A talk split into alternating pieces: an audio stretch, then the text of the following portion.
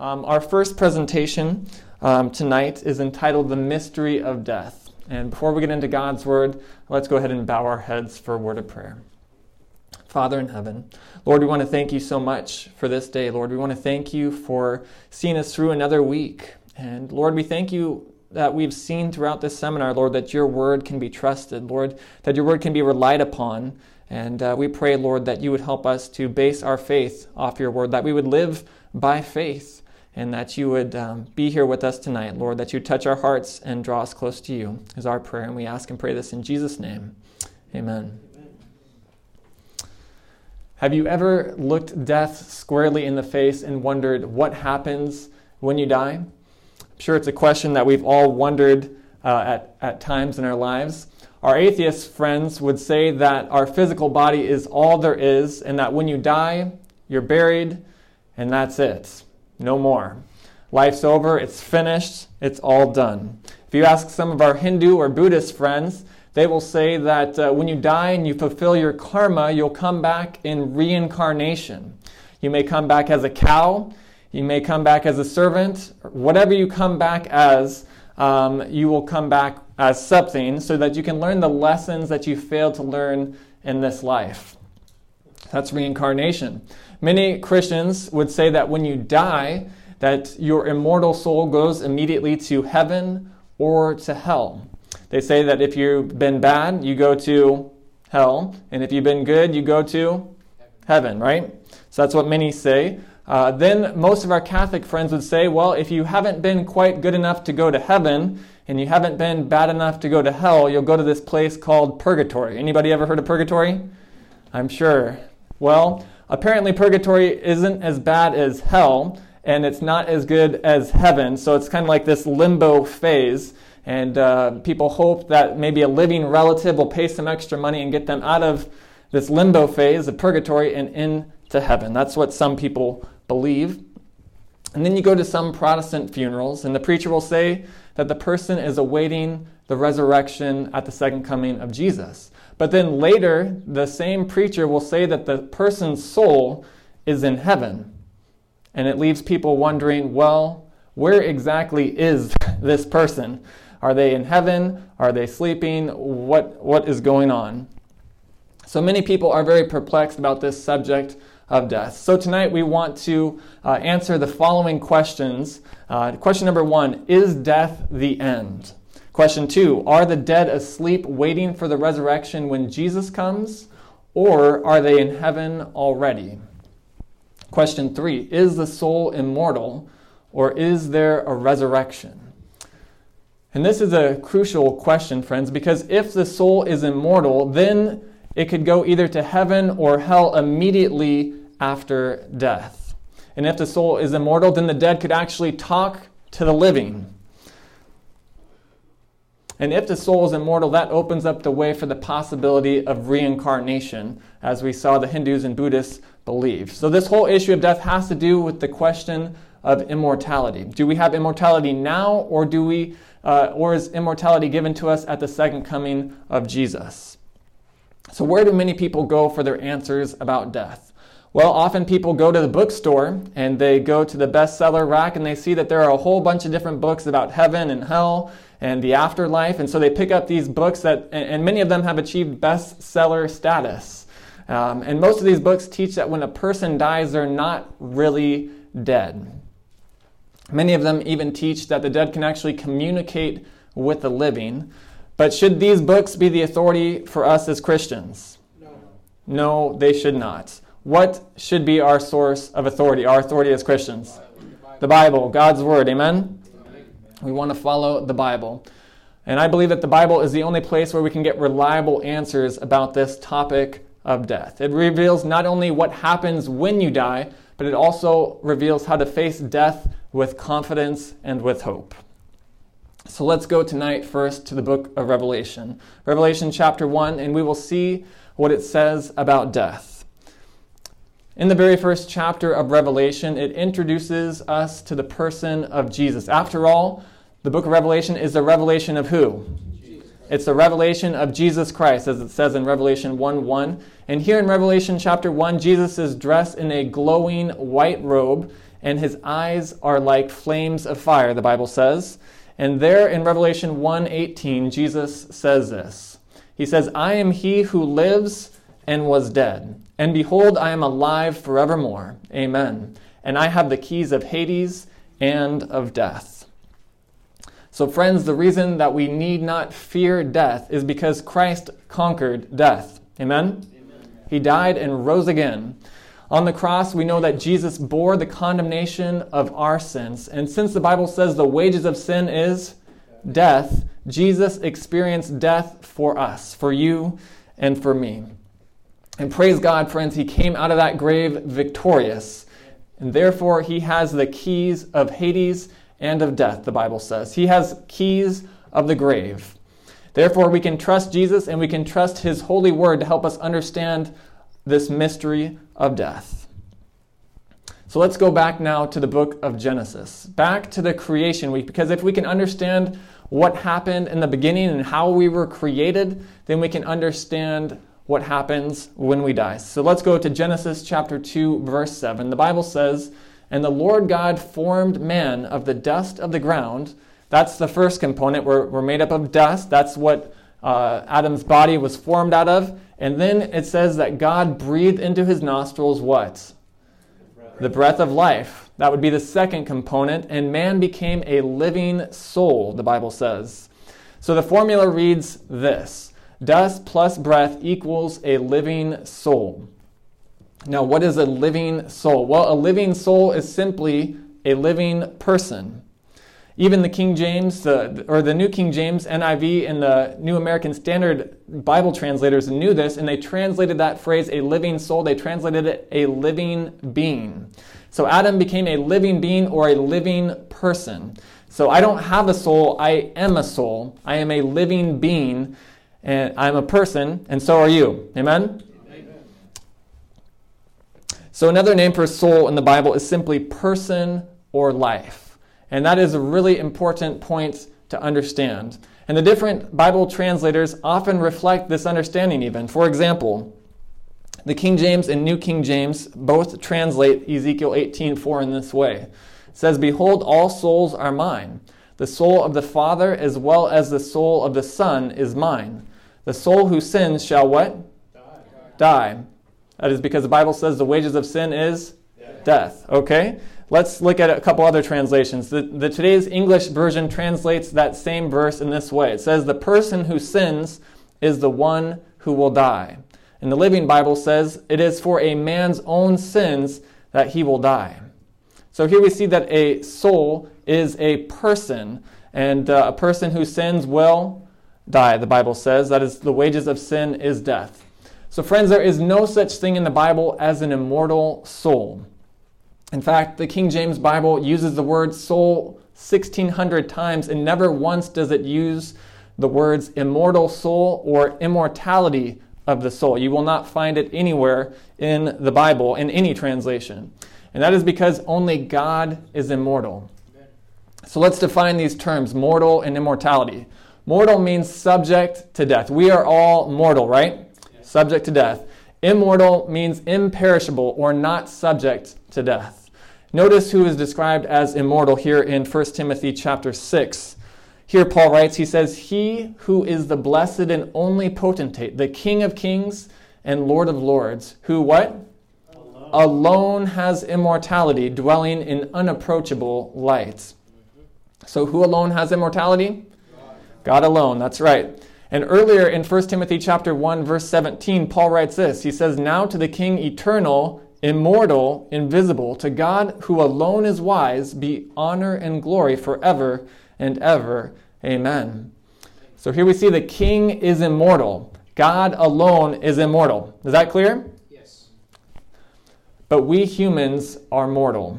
And the Bible says that we won't receive our immortality until the resurrection. Let's take a look further at this. Paul describes this event in 1 Corinthians chapter 15 verse 52 by saying, that this mortal must put on immortality. Yes, of course, friends, when we come to Christ and we accept Him as our Lord and Savior, He gives us the gift of eternal life. Amen? Amen. But the gift of immortality does not come and it, it doesn't come until the second coming of Jesus. That is when the gift of immortality is given to God's people. In Romans chapter 2, verses 6 and 7, Paul says, God will render to each one, according to his deeds, eternal life to those who by patient continuance in doing good seek for glory, honor, and what? Immortality. So here, God will give eternal life and immortality to those who are seeking it, to those who are putting God first in their lives. And that is what we want to do. Amen? So the Bible is very clear on this issue of immortality. So the question begs to be asked well, where did this idea of the immortal soul come from? If it didn't come from the Bible, where did it come from? Well, it came from pagan Greek philosophy. You see, the Greeks taught that the soul could live separately from the body. They taught that the soul was a distinct entity which had life on its own. But the Bible teaches that human beings are an integrated unit made up of physical, mental, and spiritual components. And these components are inseparable. So these pagan Greek philosophers, they bought into the lie that Satan told way back in the beginning, back in the Garden of Eden. In Genesis chapter 3, verse 4, the Bible says that the devil was talking to Eve and he said, You will not surely die.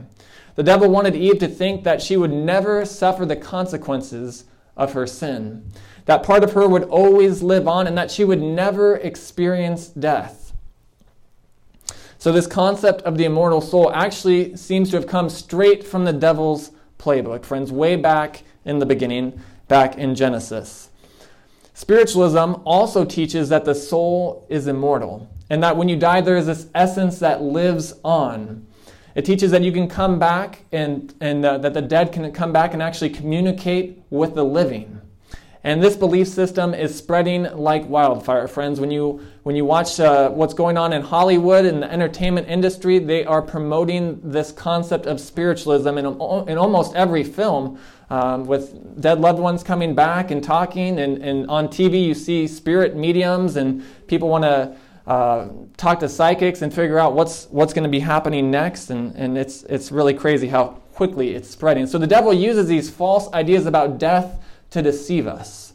His evil angels can masquerade as our dead loved ones, even, and they can also bring, they can also appear as angels of light, the Bible says, and they can bring us uh, so called messages from beyond the grave. They can mislead us into accepting Satan's lies. But I don't know about you, friends, but I don't want my beliefs to come from spiritualism or from pagan Greek philosophy.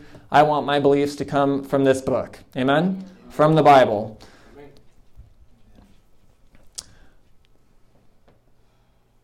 2 Corinthians chapter 11 verse 13 says this, "For Satan himself transforms himself into an angel of light.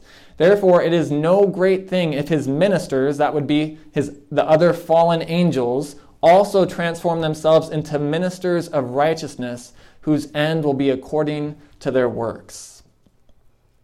So Satan and his angels can appear to be good angels and even our dead loved ones. So it's vital that we understand what the Bible teaches on this issue of death.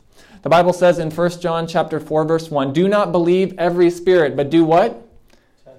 Test the spirits whether they are of God, because many false prophets have gone out into the world."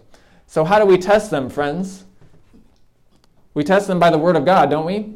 The Bible says in Isaiah 8:20, "To the law and to the testimony, if they do not speak according to this word, it is because there is how much light? No light. No light in them. So, friends, if some angel or some dead loved one appears to you and tells you things that are contrary to the Word of God, there is how much light in them?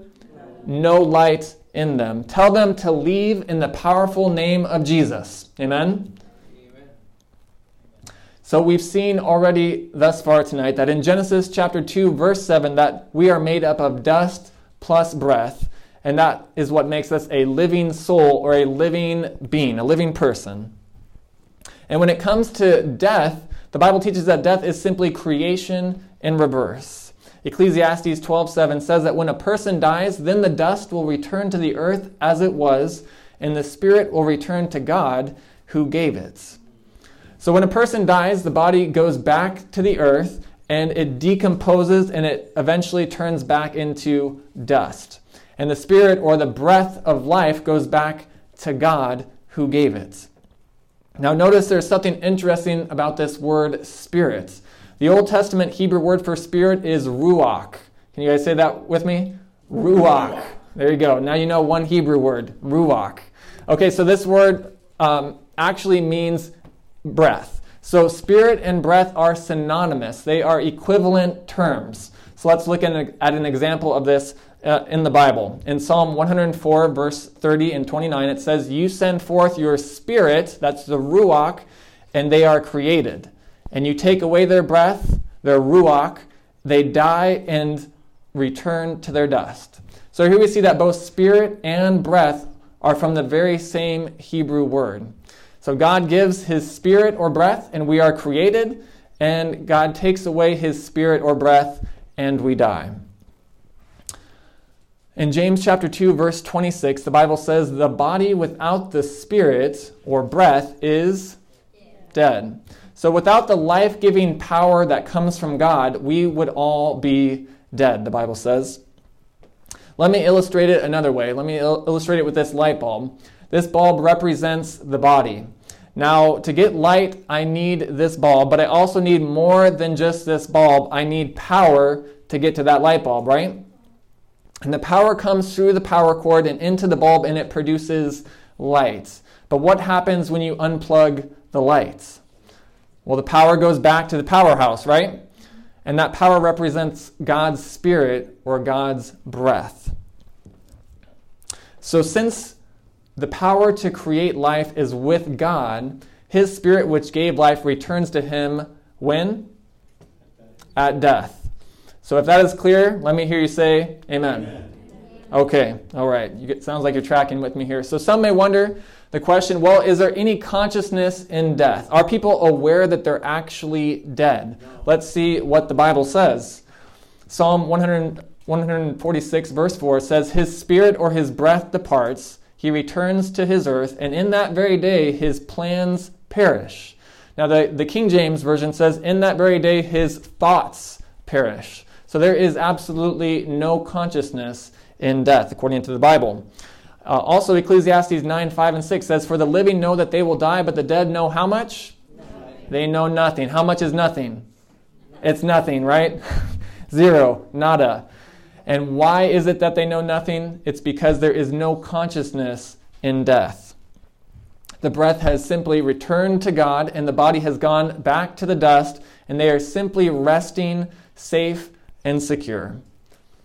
If the soul went to heaven when you died, at least there would be love to God, right? But the Bible says in verse 6, it says, Their love and their hatred and their envy have now what? Perished. Why is that? It's because they are simply sleeping. The Bible teaches that death is like a sleep that lasts until the second coming of Christ. Bible writers declare that death is a sleep more than 50 times throughout the Bible. Paul says this in 1 Corinthians chapter 15 verses 51 and 52. He says, "Behold, I tell you a mystery. We shall not all sleep. That is, we will not all be dead when Jesus comes again." Amen.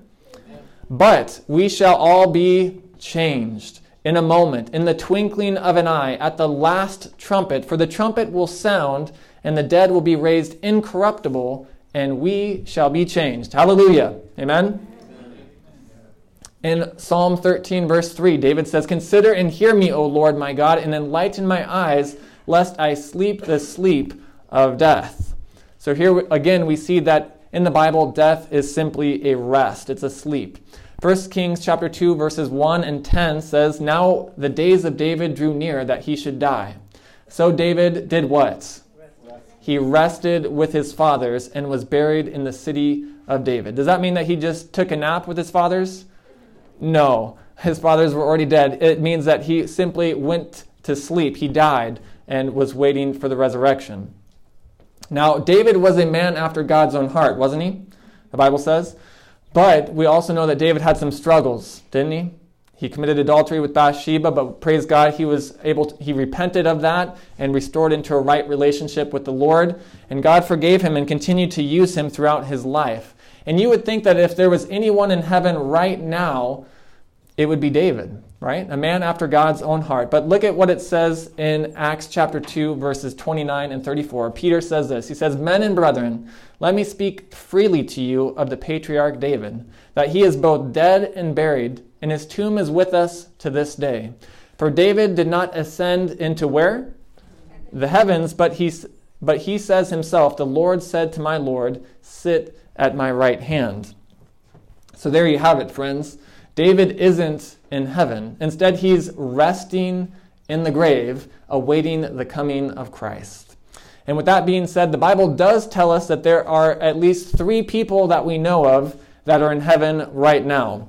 Let me explain. Enoch is one of them. Hebrews chapter 11, verse 5 says, By faith, Enoch was taken away so that he should not see death. That means that he was translated and was not found because God had taken him, for he was taken for before he was taken, he had this testimony that he pleased God. Friends, I want that to be said of, of me, and I hope that will be said of all of us. Amen? That we pleased God. And then there was also Elijah who was taken to heaven. 2 Kings chapter 2, 2 verse 11 says, Then it happened as they, that is Elijah and Elisha, continued on and talked, that suddenly a chariot of fire appeared with horses of fire and separated the two of them. And Elijah went up by a whirlwind into where? Into heaven. So Elijah is also in heaven, and also Enoch. And they represent those who will be alive and taken to heaven without dying at the second coming of Jesus. That is, those people that will be translated at the coming of Christ. Then Moses died, and he was resurrected according to Jude 9. And he is example to the righteous dead who will be resurrected at the second coming. And as we see here in Luke chapter 9, verse 30, that the two men who talked with Jesus were, were who? Moses. Moses and Elijah. And this happened on the Mount of Transfiguration. This was a literal event that took place. And friends, we want to base our beliefs on the Bible, as we've mentioned. Amen? Amen? But unfortunately, there are many people in our world today that are basing their beliefs on their feelings on their experiences or on the experiences of others, and they're taking that above the Bible. And friends, this is a very dangerous thing to do. Some of you have probably heard of um, the, the phrase out of body experience or a near death experience. Well, these, these experiences are being used as evidence that we have a soul that can depart from the body. Let's, let's talk about this a little bit more here. Well, one, one young lady told about a time that she and her, some of her friends were doing drugs and she passed out.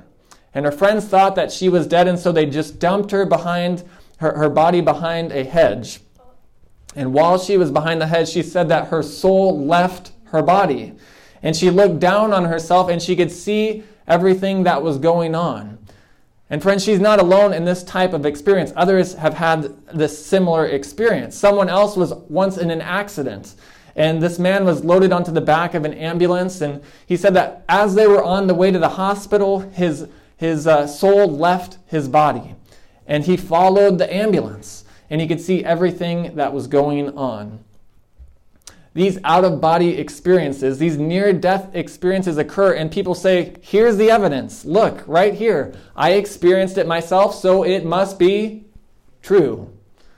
And they conclude that we must have a soul that leaves our body.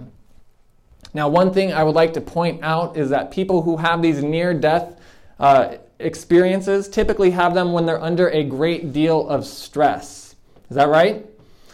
On a maybe they're on a hospital table in, a, in an operating room. Maybe they're doing drugs and their life is hanging by a thread. And that's when they have their out of body experience.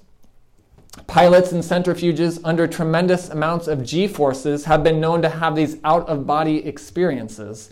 If you stimulate a certain region of the cerebral cortex you can have an out of body experience but you never hear of someone who's just relaxing at the beach down in Florida, just chilling, and then all of a sudden they have an out of body experience. Never hear that. You never, you never hear of a librarian who says, Well, it was a particularly quiet Thursday uh, there in the library, and I had an out of body experience. You just don't hear that, friends. It's people who are under a great deal of stress who experience this. So, what does that tell us? Well, look at this statement from the Washington Post.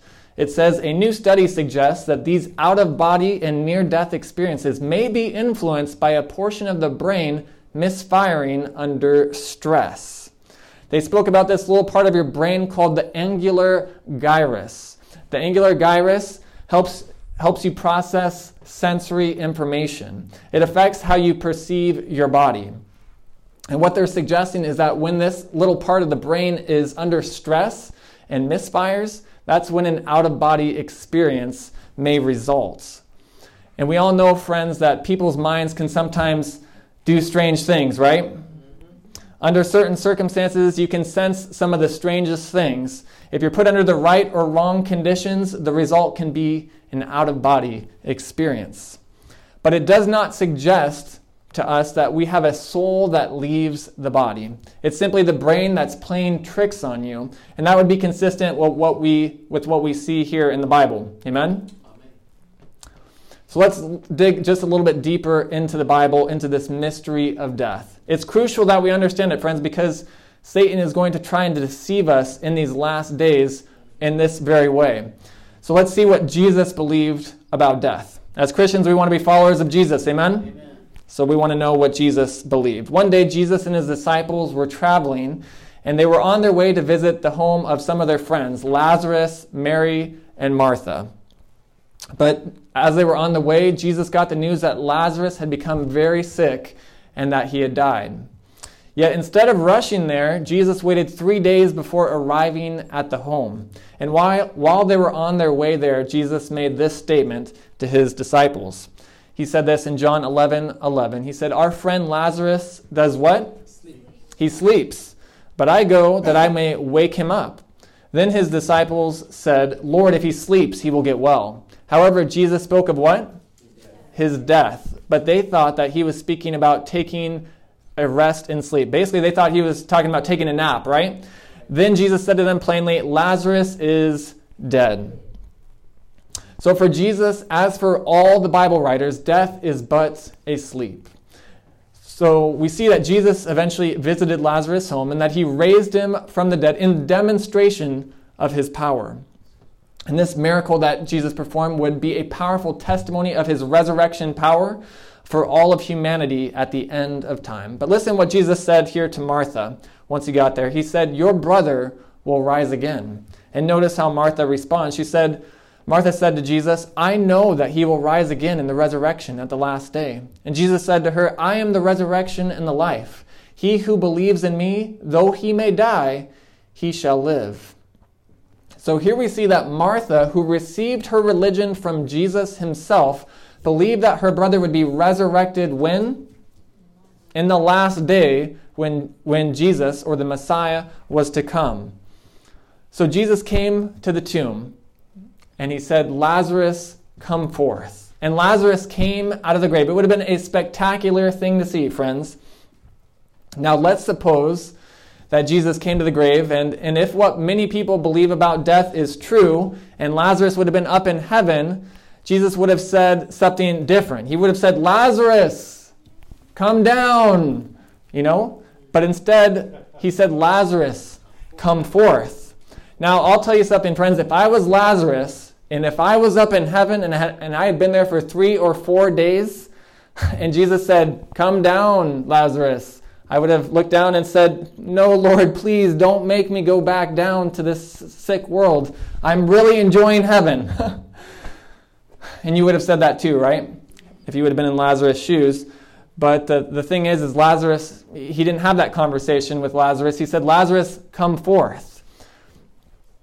So if what people believe is true, and that the dead go to heaven instantly or hell, then Lazarus, Lazarus should have written a whole book on what it was like to be in heaven. You know, we have all these books that are coming out on heaven. He could have written a whole book uh, uh, of the Bible talking about the glories of heaven what, and what heaven was like. But Lazarus was silent about heaven, and that was because he was simply sleeping until the resurrection. Exactly like Jesus said, and exactly like Martha believed. So the resurrection of Jesus is proof that Jesus will one day raise our believing loved ones as well. Friends, it's wonderful to know that God has marked the graves of our loved ones. It's encouraging to know that the heartaches of earth um, that they were so troubled with are now over, that they're no longer battling those illnesses, and they're no longer suffering through them. And what can be what can be more reassuring to us as Christians to know that they are simply sleeping until the resurrection? I find great comfort in that, friends. But there are some out there that insist that their loved ones are in heaven and, and that they're watching over them here on this earth. And some have said, Oh, I like to think about my mother being up in heaven looking down on me. But, friends, what if you have a husband that abuses you and your mother is up in heaven and she's watching that abuse? What if a mother dies and she's up in heaven and her children, one of her children runs out in front of a car in the street and gets hit and she has to watch the whole thing? What if a mother is up in heaven and her child goes astray and he starts doing drugs and, and, and ruining his life? Do mothers in heaven bear all the grief for their children here on this earth? Friends, I believe God is too merciful for that. Instead, God lets them simply rest in the grave. Job chapter 14, verse 21 describes how much a dead person knows. The Bible says, If his sons are honored, he does not know it. If they are brought low, he does not see it. And why is that, friends? Because they're simply sleeping. So, death is a state of perfect rest or sleep until the resurrection when Christ wakes you up and says, Now all the sorrow is over. Friends, when you die, you don't know any passage of time. And that's why the Bible says this. In Psalm 115, verse 17, it says, The dead do not praise the Lord, nor any who go down into silence. Friends, if the dead were up in heaven, what would they be doing? They would be praising God, right? They would be just praising his, his holy name and having a wonderful time. But throughout the Bible, it describes death as a sleep. And the Bible is very plain on this topic. Paul says in Colossians chapter 3, verses 3 and 4, he says, For you died, and your life is hidden with Christ in God. Friends, when we commit our lives to Christ, and when, and when we die to self, we die to our old way of life. Our life and our identity is now hidden with Christ in God, the Bible says. And when we literally die, our genuine identity, our genuine life is still hidden with Christ in God. And the Bible says, it continues on, it says, And when Christ, who is our life, appears, then you also will appear with him. Where? In glory. So when that loved one died as a believer, their life was hidden with Christ in God. God has preserved their true identity and they simply sleep. There is no perceived passage of time. They don't know about the trauma that their family is facing. They're simply resting in peace. And when Christ comes, friends, the graves will be opened and they will be caught up to meet Jesus in the air. It will be the most exciting event ever. Amen? We will get to see Jesus face to face. What a day of rejoicing that will be, friends.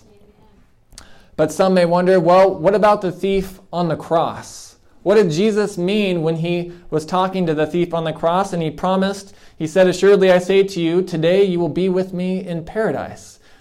Did Jesus himself go to paradise on that day? Well, let's, let's look at this a little bit closer, friends. Let's let Jesus answer. Now, you remember that Jesus was crucified on which day? Friday, which is the preparation day. And he rested on the tomb on Sabbath. But on Sunday, the first day of the week, it says that he was resurrected from the dead. And that morning, Mary ran to the tomb and although Mary did not recognize Jesus at first, look at what happened when she finally did. She falls at his feet to worship him. Let's look at the story here in John chapter 20, verse 15. The Bible says, uh, Jesus said to her, Woman, why are you weeping? Whom are you seeking? And she, supposing him to be the gardener, said to him, Sir, if you have carried him away, tell me where you have laid him, and I will take him away. And Jesus said to her, Mary. And she turned and said to him, Rabboni, which is to say, teacher. And she said to her, Jesus said to her, Do not cling to me, for I have not yet ascended to my Father. But go to my brethren and say to them, I am ascending to my Father and your Father, and to my God and your God. So, how could Christ have said to the thief on Friday that he would meet him in paradise on that day when Jesus himself didn't even ascend to the Father until after he was with Mary on Sunday morning? Now remember, he said this to Mary. He said, Do not cling to me, for I have not yet ascended to my Father. But if we believe Jesus met the thief on Friday up in heaven, it contradicts the entire biblical teaching on this topic of death. Second, if Jesus had not yet ascended to his Father on, on Sunday morning, how could he have told the thief on Friday that they'd be in paradise that very day?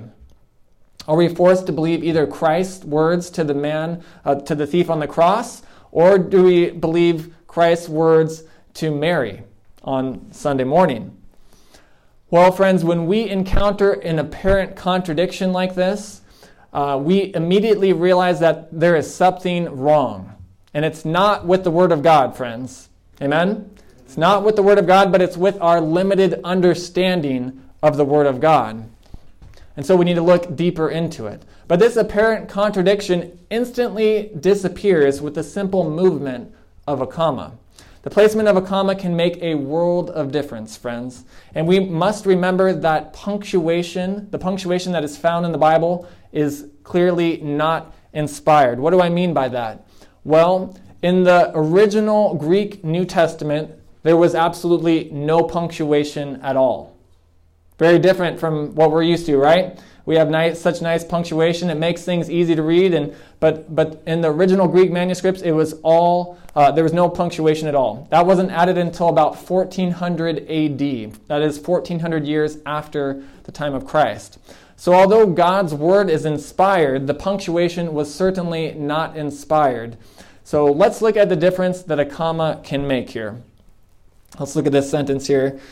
A woman without her man is nothing. Okay, let's add some commas to it, okay? A woman without her man is nothing. You guys see uh, that punctuation can make a big difference? And it certainly makes a difference when it comes to Christ's statement uh, to the thief on the cross. Look at what Jesus said in Luke 23 43. And Jesus said to him, Assuredly I say to you, today you will be with me in paradise. Now, by placing the comma before the word today, it gives the impression that the thief and Jesus would be in paradise on that very day, right? But the entire meaning of the sentence changes if you put the comma after the word today, like this. And Jesus said to him, Assuredly I say to you today, you will be with me in paradise. Amen. So, how do we know where this comma should be placed, friends? Well, here's how you know.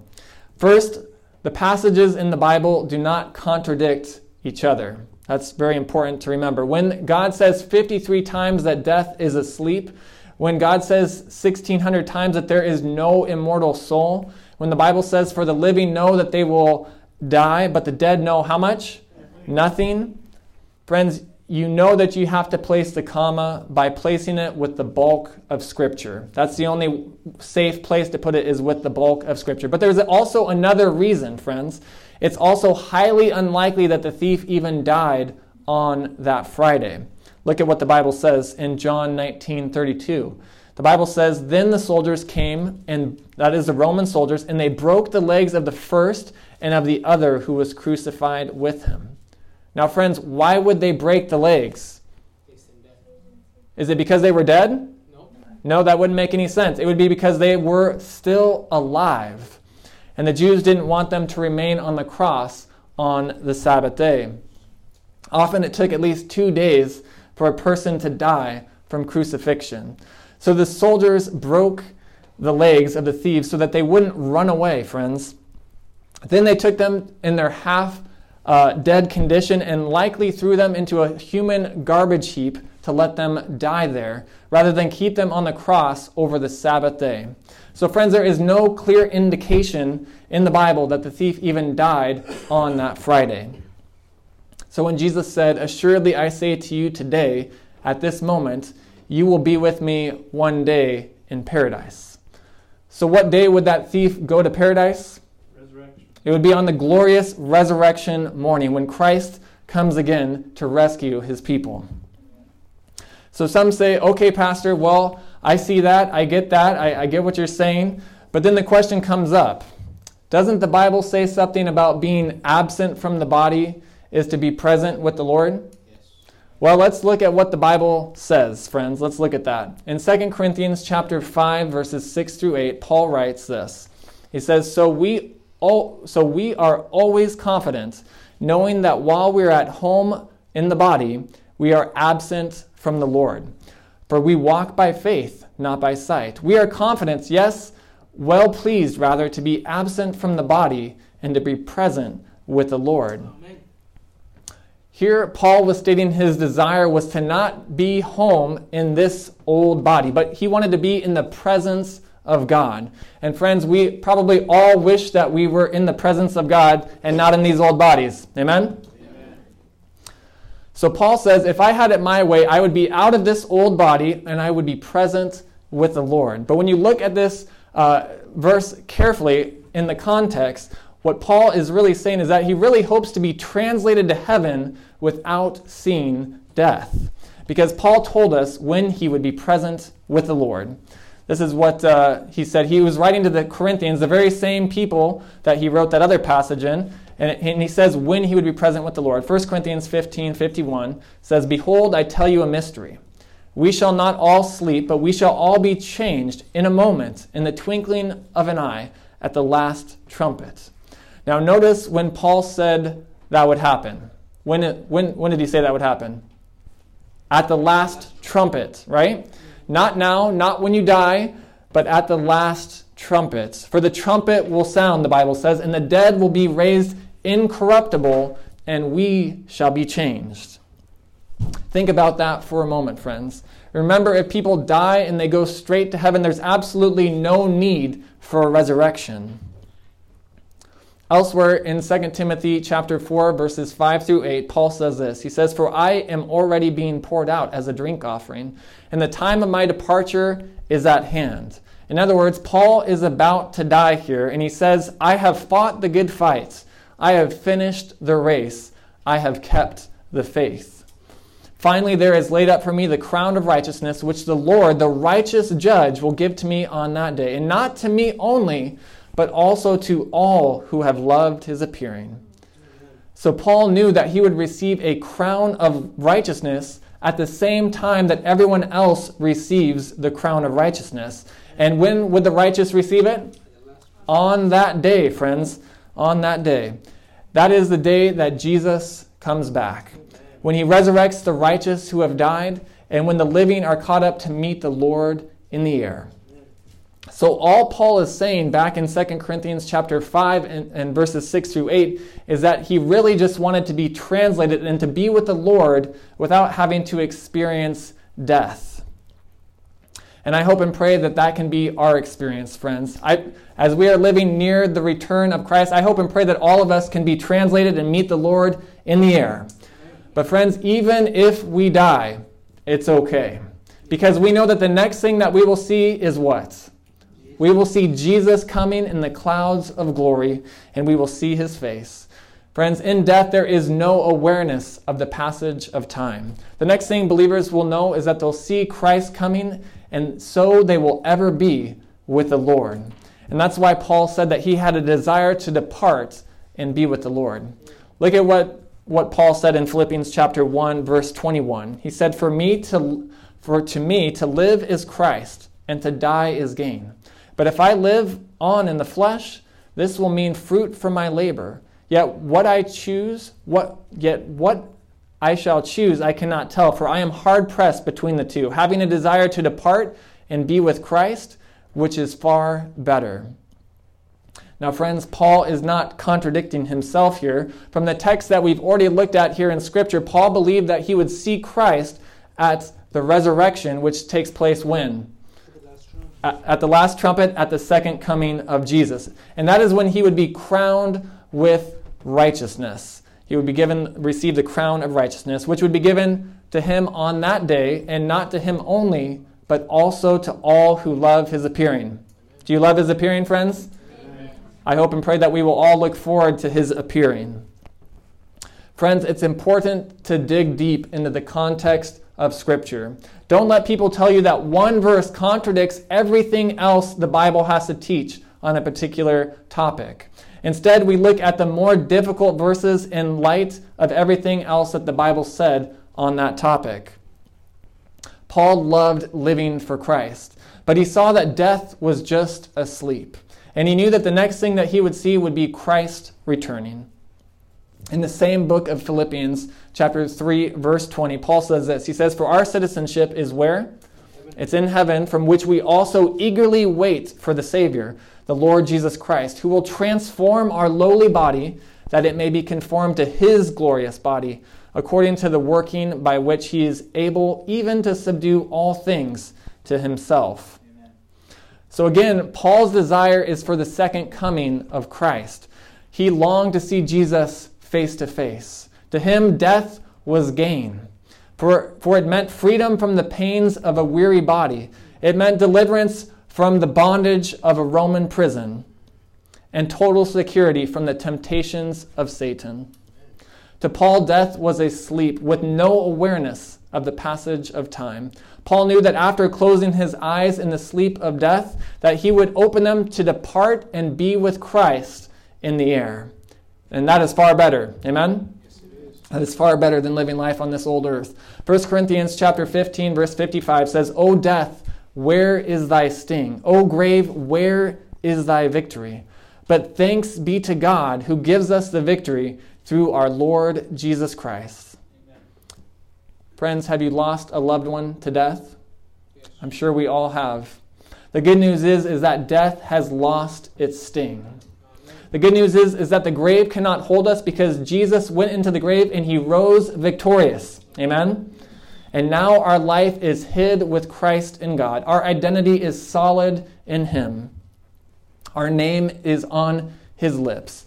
His, he's written pardon on the palms of His hands for you and for me. And when He comes again, He will say, Joe, come forth. He will say, Mary, come forth.